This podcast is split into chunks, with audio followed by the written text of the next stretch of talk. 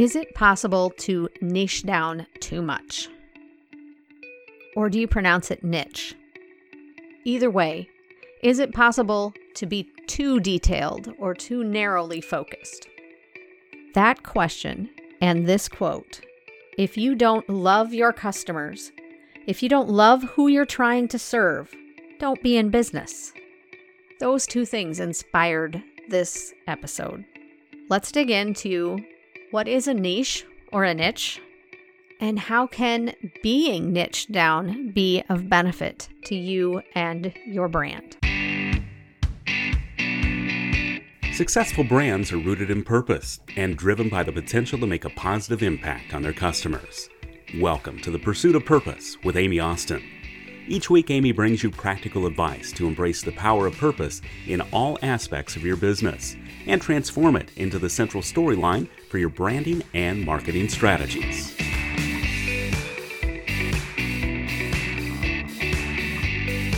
Let's talk about your niche. Or is it niche? However, you pronounce it, niche is an important part of your brand and your marketing. And how is a niche different than your target audience? Or is it the same thing? Or is it part of your target audience? By one definition, your target audience is the group of people you serve, and your niche is the service you specialize in offering to that target market. By another definition, your niche is a smaller, more specific group within the broader target audience. And yet another definition combines your target audience, the who that you serve, with what you are helping them with. This is a more complex definition, so let's consider the example provided by the author of this one a life coach. Just those two words can mean a lot of different things to a lot of different people.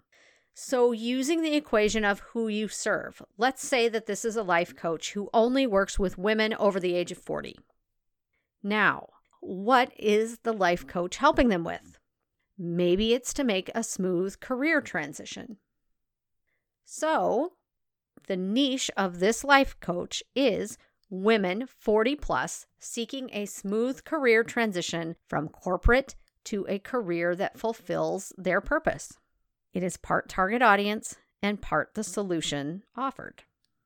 Now let's take a look at the definition from Webster's dictionary. Webster says that a niche is a comfortable or suitable position in life or employment or a specialized segment of the market for a particular kind of product or service. I don't know about you, but I'm getting a little confused. This week, I came across a question in a creative community How niche is too niche? As you might expect, the answers were as diverse as the definitions that I've just shared. One response really jumped out at me and it was this response that prompted me to talk about niche today.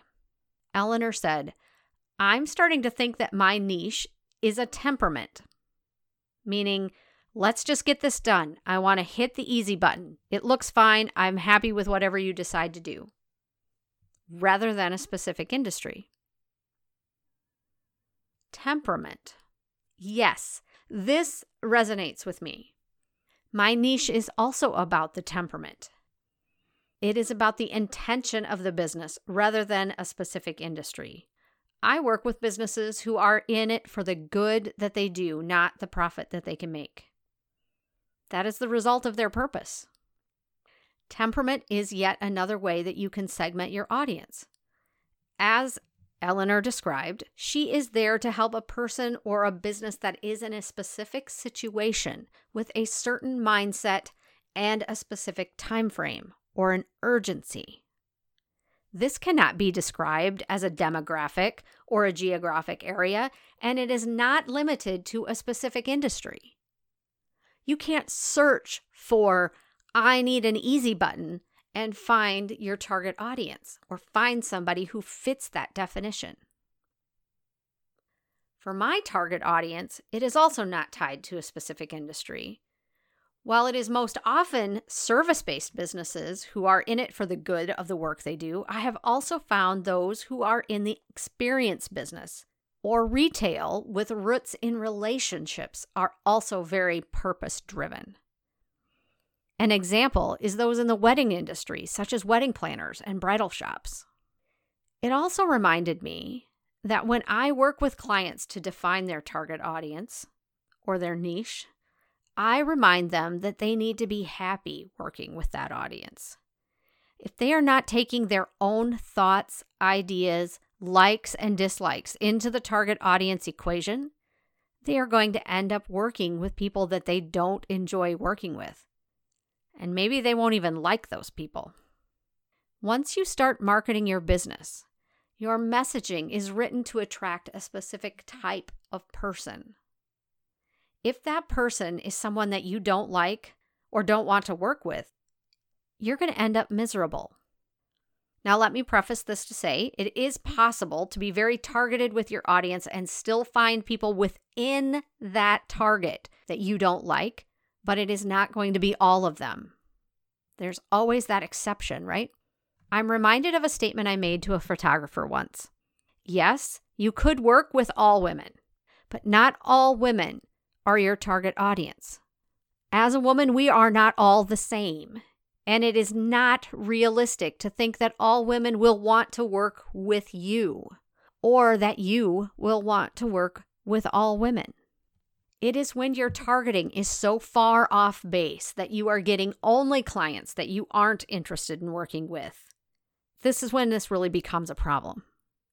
You absolutely must take your own self interest seriously when it comes to defining your target audience and how you further niche it down into a segment or a defined service. If not, what happens? You become frustrated with the business, maybe feeling like you are pulled in too many directions and trying to make a diverse group of clients happy, and it's just not possible. The quality of the work declines, and the business starts to fail. Going back to me as an example, I can tell pretty quickly if I'm a good fit for someone when they come to me for branding and marketing assistance. If they jump right into talking about profits, money, and the need to increase their bottom line, I know I am not the right person to help them. Not because I can't help them, but because I don't want to help them. I know those individuals and businesses will become an emotional drain. They'll cause stress and frustration, and I will have this underlying desire to want to make them into something that they just aren't or that they can't be. So, beyond well being and career satisfaction, what are some other benefits of niching down? It differentiates your business from others who do the same or similar work. Remember what I shared last week about recognizing your worthy rivals? Those rivals can push you toward constant professional and personal improvement. The worthy rival is similar to competition, but you're not out to beat them. They are there to work in the same big sea of opportunity that you have. And they help you to see the things about yourself that you can improve, and also the things about yourself that you don't want to improve, and you just want to enjoy watching them succeed in that aspect of the work that they do that you don't want to do. When you become known for the work that you do in your niche, you can become an industry thought leader. Your brand will become recognized for the work you do or the specific segment you serve in the industry. Getting in front of your target audience also becomes easier when you have a well defined niche. When you know who you are talking to and why, marketing and branding become much easier. There is less guesswork and a lot less stress. Being known for a specific niche will also help increase your online visibility. Think about search words. If you're known for one specific niche, likely that search word is going to become the top thing that refers people back to your website. You'll begin to grow an established network and a loyal customer base because they've come to know and trust you for the work that you do within that specific niche. I'm going to bring this back to the three C's that I'm always talking about. When your business has clarity of target audience and niche, you'll consistently communicate with them and their confidence in you will grow. and so will your own confidence. And that confidence will translate into more business. Clarity of audience, consistency of message with a consistent audience leads to confidence in you and your business. I'm going to close with a quote from Dr. John Delony, who is with the Ramsey organization.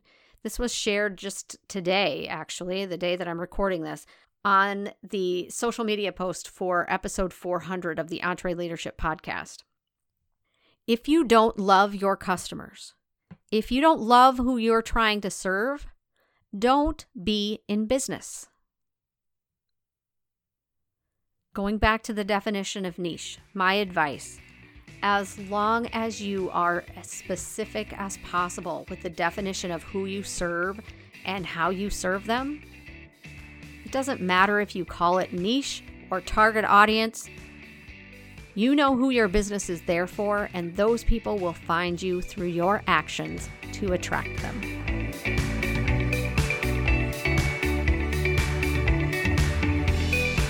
Are you routinely running your own opportunities through a brand filter? Let me tell you a quick story. Recently, I had a conversation with a colleague who had just hosted a lead generating webinar. The intent was to encourage people to sign up for his primary coaching package. He had great attendance, lots of follow up questions, but zero conversions. We talked about it for a little while, and finally I asked him, What do you think went wrong? Why do you think they didn't have any conversions? His response was he thought it had to do with his messaging. Based on our conversation, and because I know who the decision makers are for his coaching package, I asked if those individuals were in the webinar. There was a pause in our conversation, and then he said, You know what? No, they weren't. His message was only part of why he didn't get conversions. His message, the audience who participated, as opposed to the audience he wanted, and the intention of the webinar were not in alignment. When these three things are out of alignment, attracting the right people to your business is challenging, if not impossible. While he had engaged participants, they were not who needed to hear his message about the transformation his coaching can do in their business. After our conversation, he's now confident in what his strategy needs to be moving forward, has more clarity around his message, the correct audience, and the intended outcome for the webinar. His next step is consistently sharing the message to get the right people in the next session that he offers. If this sounds all too familiar to you, schedule a discovery call with me today clarity, consistency, and confidence will move your next strategy towards growth rather than back to the drawing board. To schedule a discovery call with me, drop me an email at amy at amyaustinmarketing.com or visit the scheduling link found on the show notes for this week's episode. This has been the Pursuit of Purpose podcast presented by Austin Marketing. If you enjoyed the show, please be sure to leave a rating and review on your favorite podcast player. Head over to amyaustinmarketing.com for links and resources mentioned in today's show, as well as ways to subscribe and connect with Amy. Thanks for listening.